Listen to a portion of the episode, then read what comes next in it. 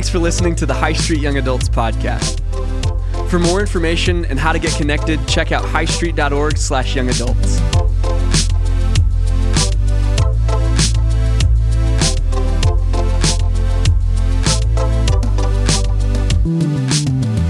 Guys, hey, good evening. Welcome to Young Adults. I'm really excited to be here. My name is Jared Bone. I'm the Young Adults pastor here. I get to uh, do this all the time, so this is uh, really fun. Uh, hey, uh, guys, this is the first of the semester. Who's glad to be here?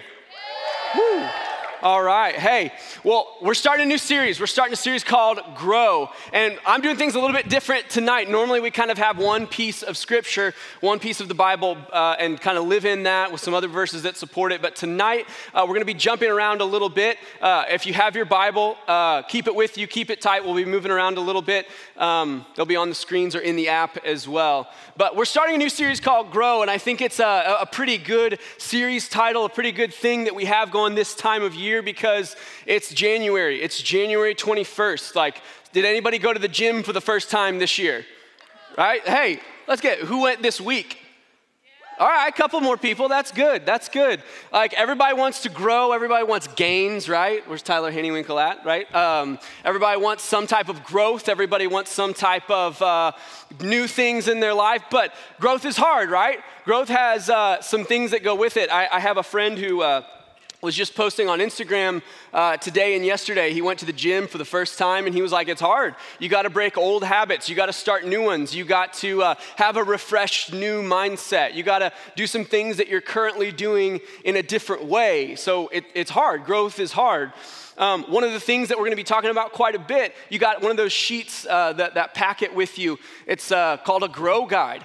One of the things that's in it, eh, we're going to talk about tonight, is knowing God's word, to know and believe God's truth. Um, but one of those things that uh, is hard about it is uh, we're calling these things spiritual disciplines. And the word disciplines has a lot of connotations to it, right?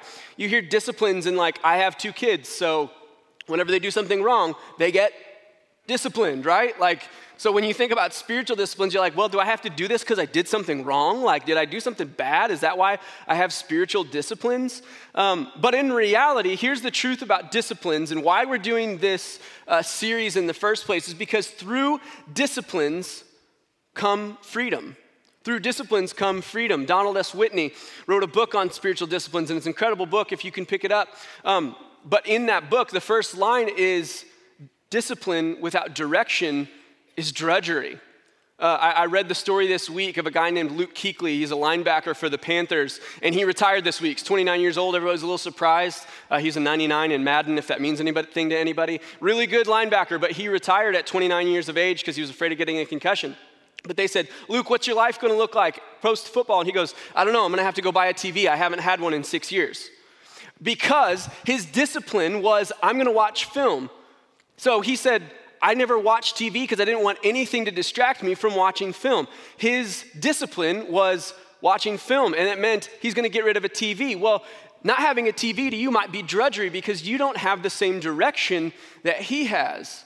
Man, I always appreciate when somebody's good at an instrument or good at an, a sport or good at doing something on a computer, not because, like, wow, it's impressive that you can do that thing. No, it's impressive that you failed enough times that you've learned how to do it right. You know what I'm saying?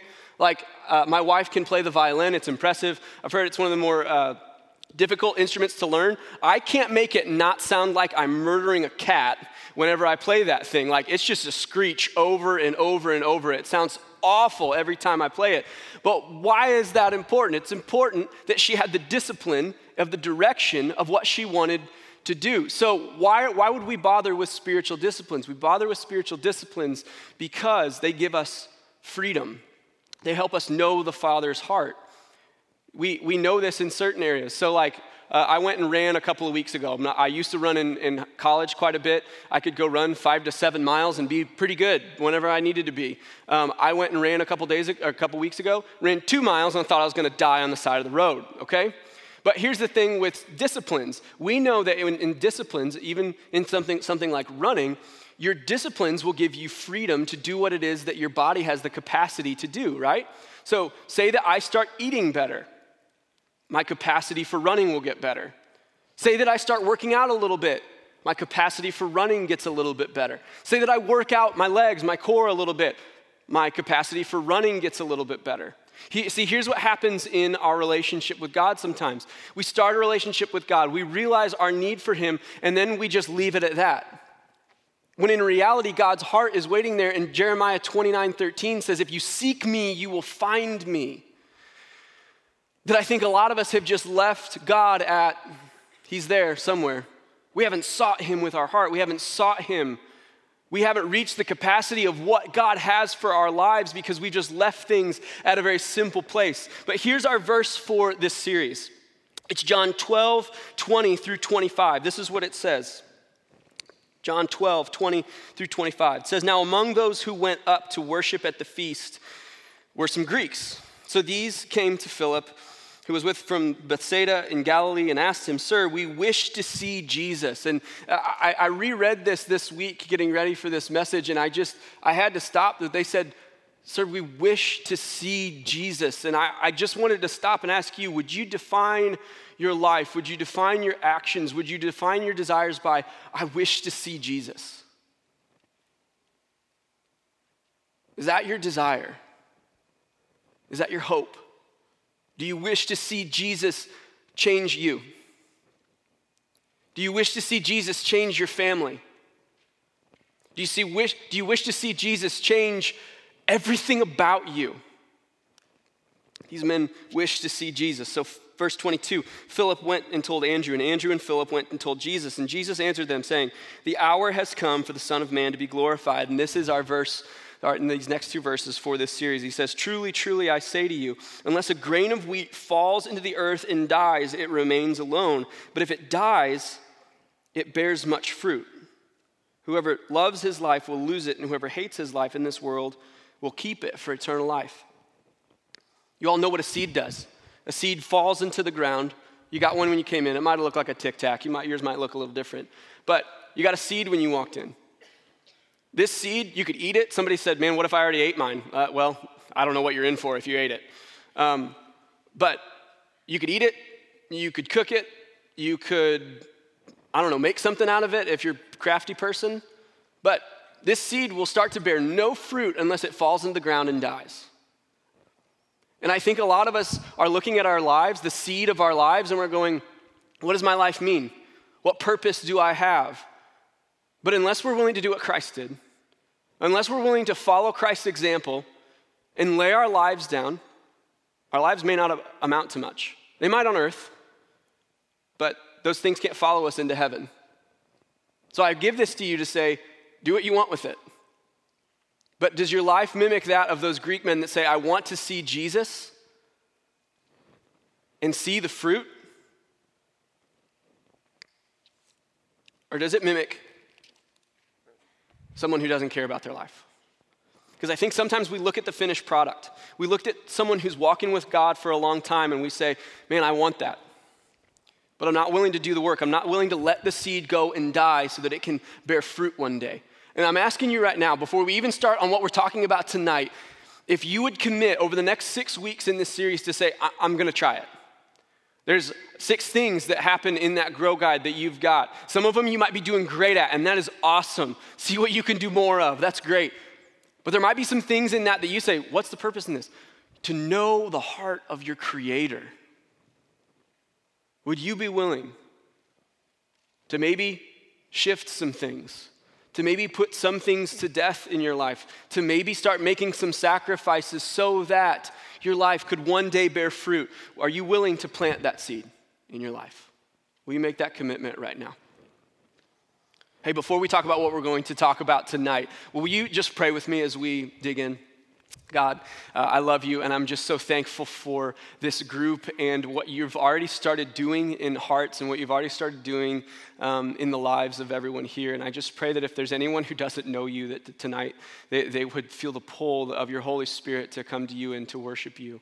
Um, and God, I just pray that each of us would live our lives more abundantly, that we would live our lives in reflection of you and your goodness. God, that we would, our lives would bear fruit, that our lives would mean something after we're gone. God would love you in your holy name. Amen. Amen. So, my, the, this, the, the saying tonight, the heading for this message, what I'm going to call it is why would we commit to the Bible? Why commit to the Bible? Now, I'm not going to give you all my how to's of how I read the Bible. Um, there are some ways that when our, our, next steps team would love to talk to you about that. I'll be down there afterwards and I would love to talk to you about that. But I want to answer the question why would we read the Bible? Why? What, what is it? Why is it important? Well, 2 Timothy 3:16 says this about the Bible. It says all scripture is breathed out by God and profitable for teaching, for reproof, for correction, and for training in righteousness. The NLT says it this way. It's profitable to teach what is true and to make us realize what is wrong in our lives. It corrects us when we are wrong and teaches us to do what is right. The, the Bible is our communication, God's communication with you and I. It's our communication with God. That the Bible is this thing that God wrote. I think a lot of times we look at the Bible and we go, man, God, why won't you communicate with me? I've been praying to you. Well, that's some of our communication with God, but we go, God, just show me a little bit, give me a little sign. And then we wait for some things to kind of line up that could be coincidence, it could be God. And God can speak however He wants, and God can speak with an audible voice if He wants. But I think sometimes we leave behind what my Bible has is three, 1,388 pages of His Word directly to us. And we're looking for God out in the stars when in reality, He has a handwritten note to you and I that we're leaving behind. Why would we read the Bible? Because it's God's communication to you and I. The Bible is inspired by God. That verse talked about how the Bible was inspired by God. It has 40 different authors over the course of 1,500 years. It's separated into two sections in the Old Testament, which is God's story of redemption of a people that kept running from Him that they just kept trying to get away and then they'd realize, man, we've been doing it wrong. It's about God. And they'd return to Him and He'd still continue to love them and save them. And He set up this story, He weaved this story all throughout. He said, one day a redemption is coming. And it was silent for hundreds of years at the end of the Old Testament. But in Matthew, this good news broke through like a ray of light that Jesus was coming and that He was the fulfillment of all of the Old Testament talk. He was the fulfillment of all of the law. He did everything that the people in the Old Testament couldn't do and fulfilled the law and then died a death he didn't have to so that we could have life through him. That's the Bible. The Bible is God's communication to you and me. And, and, and I, I prepped this a hundred different ways, and the Bible's chock full of stories and, and different things to know God's word and why it's important. And, and I'm going to share some of those. They really are an important thing. But if I thought, how can I use my time? What can I do? I, I really just couldn't get past the idea of, I just, I want to stand in front of you and implore you to know God's word. To know it like the back of your hand for a myriad of reasons. But to know and to believe God's word. I have a couple things that, that we should know, that we should know and believe. We should know the real thing. That's the first point tonight, that we should know the real thing. It's important um, because our enemy, the person that's against us, is a deceiver. He's a liar. In Genesis 3, verse 1, at the very beginning, it says, Now the serpent was more crafty than any other beast of the field that the Lord God had made. And he said to the woman, Did God actually say that you shouldn't eat of the tree of the garden? And this is where I, I was reading this and I had to stop and it was like, a lot of times I'm convinced that like if Satan's attacks against me are from left field, they're from, I mean, if, if God's on the north, he's on the south. It, it's from, but his first attack came from him just kind of leaning in and going, hey, did, did God really say it that way? And it's a twisting.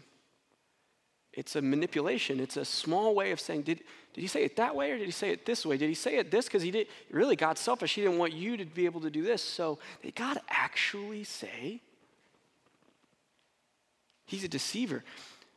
The thing that might be the thing that's going to bring you down is a slight deception. Now, his intentions are from the other side. His intentions are to steal, kill, and destroy. There's no doubt about that, but he's going to find a way in through a twisting, through a manipulation a lot of the time. That's why we have to know the real thing. We have to know and believe the real thing. I worked at a bank before, uh, right after college. uh, and through the last couple years of college and uh, working at a bank, I remember the first time I walked into the back room. I don't know if I should tell you this or not. I walked in the back room and there's a, a money shipment. They have the Brinks truck that shows up, and there's this plastic bag, probably like that big, and it's just bills hundreds, 50s, 20s. And they were just like acting like it was no big deal. And it was my first day, and I was like, what the money and they're like, yeah, uh, you can help count it in a minute. And I was like, that money, like, that's cool. They were new bills. They felt cool. They stuck together. Uh, it was terrifying. I, w- I was convinced. I was like, there were like cameras in the room that we were counting. I was like looking over my shoulder, like, you see, you getting this? I'm counting it. Nothing's, my pockets are closed. Like, everything's good. Um, but one of the things that they did was they, they trained you with real money over and over and over and over and over. And they trained you with real money and they trained you with real money and they told you, like, hey, the counterfeits are good. Like, the, the printing looks awesome, the paper looks good. But when you're going through money and you're counting it, counting it, counting it, counting it, counting it, you come across something that's counterfeit and just doesn't feel right. And you stack the bills back up and you count it again. And you come across that bill and you look at it and you set it aside. Because the way that we find counterfeit is by being familiar with the real.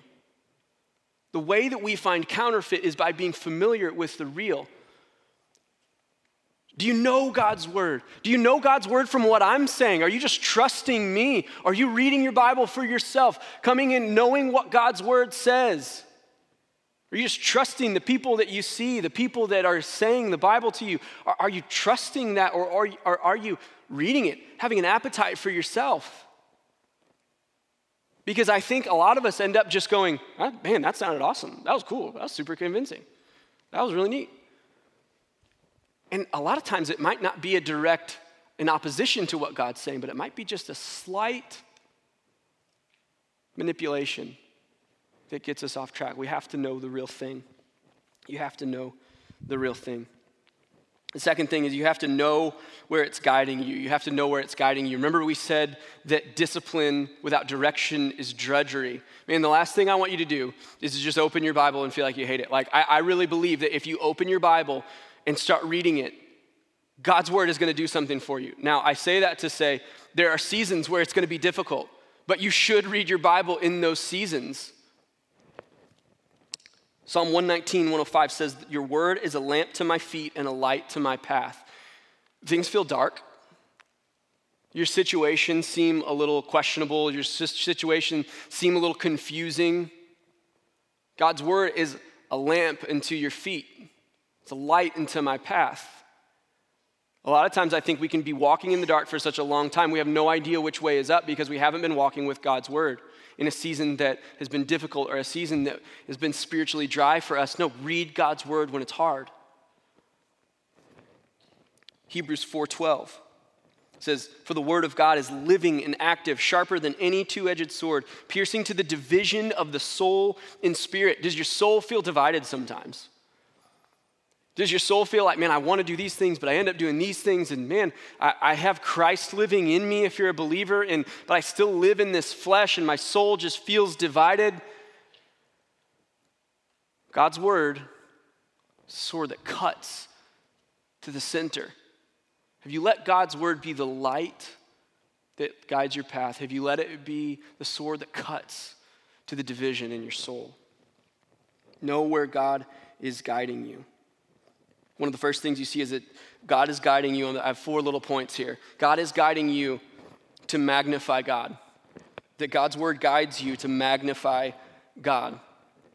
Uh, one of those ways is away from sin, to do the things that God wants us to do. In 2 Kings 22, I'm not going to have you flip there, this is a long story. You should read it for yourself. But in 2 Kings 22, there's a king named Josiah, and the kings that were there before him were not good kings. They did not follow God's way. So King Josiah was the king for a little while, and he tells one of his servants, Hey, go to God's house, go to the, the tabernacle, not the tabernacle, go to God's house and, and go and search and find the money that's there and give it to the people that need it, that, that are doing work. And this guy comes back and he has the word of the Lord, and when he does, Josiah tears his clothes and weeps because what he realizes is that God's word was telling him to live one way, but because of ignorance, he had lived another way. That God's word wants you to magnify God with your life. And I think sometimes it's easier to just, man, I've got God, me and Him are good. Walking the way that He wants me to walk may not be as important to me. But I think we miss a lot of the ways that we can magnify God in our lives because we choose to walk in a way that doesn't honor Him. He goes on to basically have a worship service where he reads the Bible aloud in front of his people, and then they start putting their lives in order of the way that God wants it to. And it's hard and it's difficult, and there are prophets that have to go away, and there are idols that have to be burned. it's not an easy process, but it's the way that God wants us to live, and it's worth it. It's worth it to know God's word. Know where He's guiding you to the character of God. 1 John 2 6 says, Whoever says he abides in him ought to walk in the same way in which he walked. This is the only way that we can know the character of God, is God's word. To read it, because God is always making us new. He's always making us in the image of Him. He wants us to be reflections of Him out into the world. That's who He created us to be. And then when we're fulfilled in Him through Christ and believing in Christ's Son, in God's Son Christ, that we have the ability to do that, but sometimes we choose not to. And we wonder why our life doesn't have fruit because, well, we've, we've not reflected the character of God to the people around us. That God wants us to, that God's word guides us to the character of God. And he says to do it in all seasons. He says to do it in all seasons. In Joshua 1 8 and 9, he says, I mean, what just happened in Joshua 1 is Moses has led the Israelite people for years, and good things have happened, and they they saw them move out of Egypt, and all these great things happened, and then Moses made a mistake, and they walked around Egypt forever, and Moses died. And it had to have been this extremely difficult scenario where he was this leader, he was this person who'd done all these great things, and now he's dead. And this is what it is that God has for Joshua. He says, This book of the law shall not depart from your mouth, but you shall meditate it, meditate on it day and night, so that you may be careful to do according to it all that is written in it. For then you will make your way prosperous, and then you will have good success. Have I not commanded you, be strong and courageous? Do not be frightened. Why can he be strong and courageous? Because the word of the Lord has not left his mouth. Because he's built his life on the word of God. Because he knows what the, the word of God says. Is that you? That being strong and courageous in your situation is not going to come from you welling up enough strength on your own. It's going to come from knowing the Word of God and believing it and holding it true. The fourth thing know where God's guiding you. It's guiding you to Jesus. The whole book of the Bible points us to the person of Jesus Christ. Josh, John 5 says this You search the scriptures because you think that in them you have eternal life. You think that by doing everything that the law said would give you life. And it is they, the scriptures, that bear witness about me. Yet you refuse to come to me that you may have life. The scriptures bear the weight of Christ. That, that is leading to Jesus. The Old Testament and the New, it all crescendos with the story of Christ. See, in the Old Testament, one of the things that they had to do for repentance, for coming back in relationship to God, is they would have to come to the altar, they would have to come down and they would have to kill something to show a sacrifice for the things that they'd done wrong.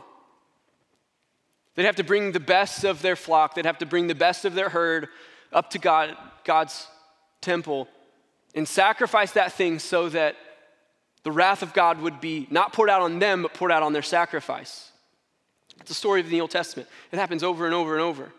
And I just can only imagine the death and the blood how almost accustomed to it you become year after year after year having to do that. And then the story of Jesus is that he came and he was the perfect sacrifice. He wasn't just a sheep or a goat or cattle that didn't bear any blemish. He was a person. He was God, but also a person, and he lived life perfectly. He never sinned, he never made a mistake, he never failed. That if there was any person that could look at that blood sacrifice that had to happen and say, I'm out on this, it was Jesus. But instead, he stepped in where each of us deserved to be, and he said, I will be that sacrifice that they need once and for all. And to watch that blood sacrifice have to be finished. That that song that we sang, it says, It is finished. Those were some of Jesus' final words. The sacrifice that's needed for your life is finished because of the work of Jesus Christ if you will believe in Him. He's ready to take on all the guilt, all the shame in your life. And we're not quite finished yet, but if that's you, I want to just ask you are you willing to give Him your life? Are you like those Greek men who say, We just want to see Jesus? Jesus is ready. He wants to have a relationship with you. Romans 10 says that if we believe in our hearts and confess with our mouths, He's faithful and will forgive us of our sins. That's what I want to challenge you to do. If you're a believer in the room, I, I, this is everybody. I want you to know the Word of God for yourself. Commit to developing a discipline, to commit to growing. Man, it may not look like much at first, it might just look like some dirt. It might just look like you buried what it is that God told you to do, and nobody sees it for a while, but you do. It's working. It may not even look like anything, but it'll sprout. Something will happen. I, I think sometimes we look at, man, why would I do this? There are seasons that are difficult. This last week in the life of our church, it was a really difficult time. That without God's word, we don't have much to hang on to. Psalm 1, 2, and 3 says this The righteous man is what it's talking about. It says that his delight is in the law of God, the Lord. And on his law he meditates day and night, but he is like a tree planted by streams of water that yields its fruit in its seasons, and the leaf does not wither. In all that he does, he prospers. It doesn't say that the hard seasons won't come. It doesn't say that once you start loving God, then everything's to be great. What it says is that your life will be like a tree planted by streams of living water. That we look at something like an oak tree and we go, How do you get to that? It's 100 feet tall. The trunk is 10 feet around. Starts in some dirt.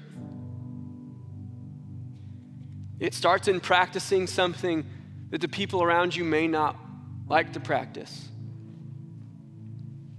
Whoever who loses his life will find it.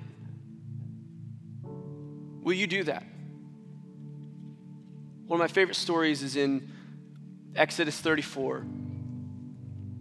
And Moses has been meeting with God. And he meets with God on a mountaintop. And he kind of makes this beg of God God, will you just, will you just come by me. God, God does it. He comes, he comes by him, and they have this conversation on a mountaintop, and he comes back down off the mountaintop, and people are like getting their distance from him. And people are like staying away from him.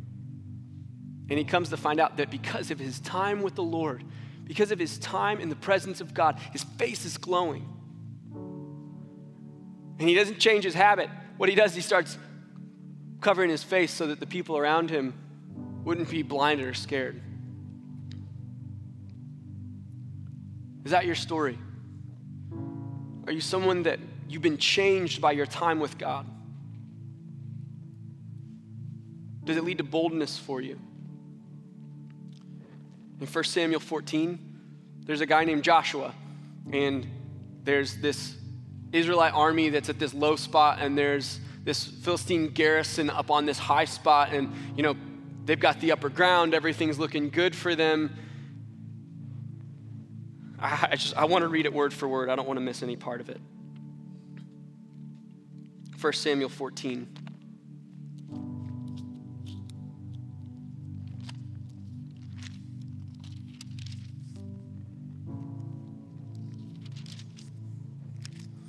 Jonathan said to his young armor bearer, Come, let us go over to the garrison of these uncircumcised. It may be that the Lord will work for us, for nothing can hinder the Lord from saving by many or by few.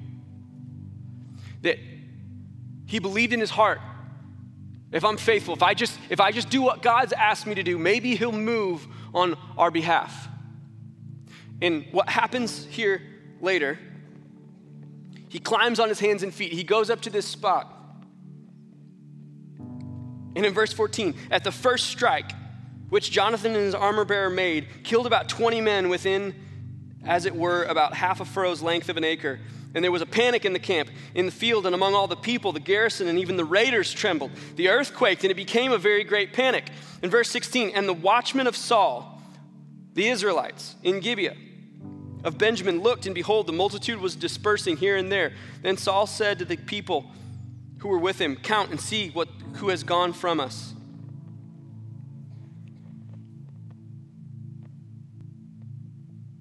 That what happens here is that two men went up. One man with great faith, another man that followed him. And then what you see is a bunch of men that were hiding in rocks, that were hiding in caves that said, Hey, look, victory's already happened. Let's jump on board. And I just want to ask you do you want to be the person that spends time with God and your face glows? Do you want to be the person, and not for your glory, but for God's, that sits in the rocks and listens to someone else explain the Bible and go, that's good? Or do you want to be someone that knows the heart of God and that other people would look at and go, I don't know where he's going, but I'm with him. I see the victory that God has laid out ahead of him, and I want to be there.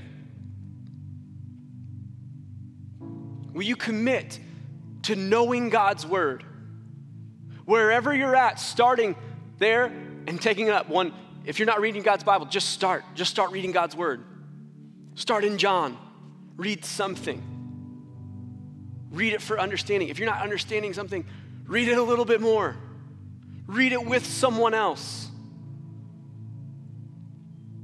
Because I think the danger is that we miss what it is that God has for us, and we miss the essence of God's heart because we're afraid of putting in time.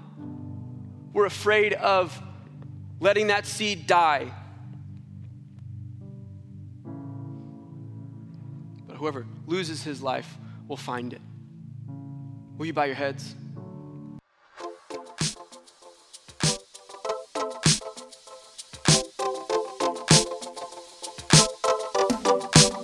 Música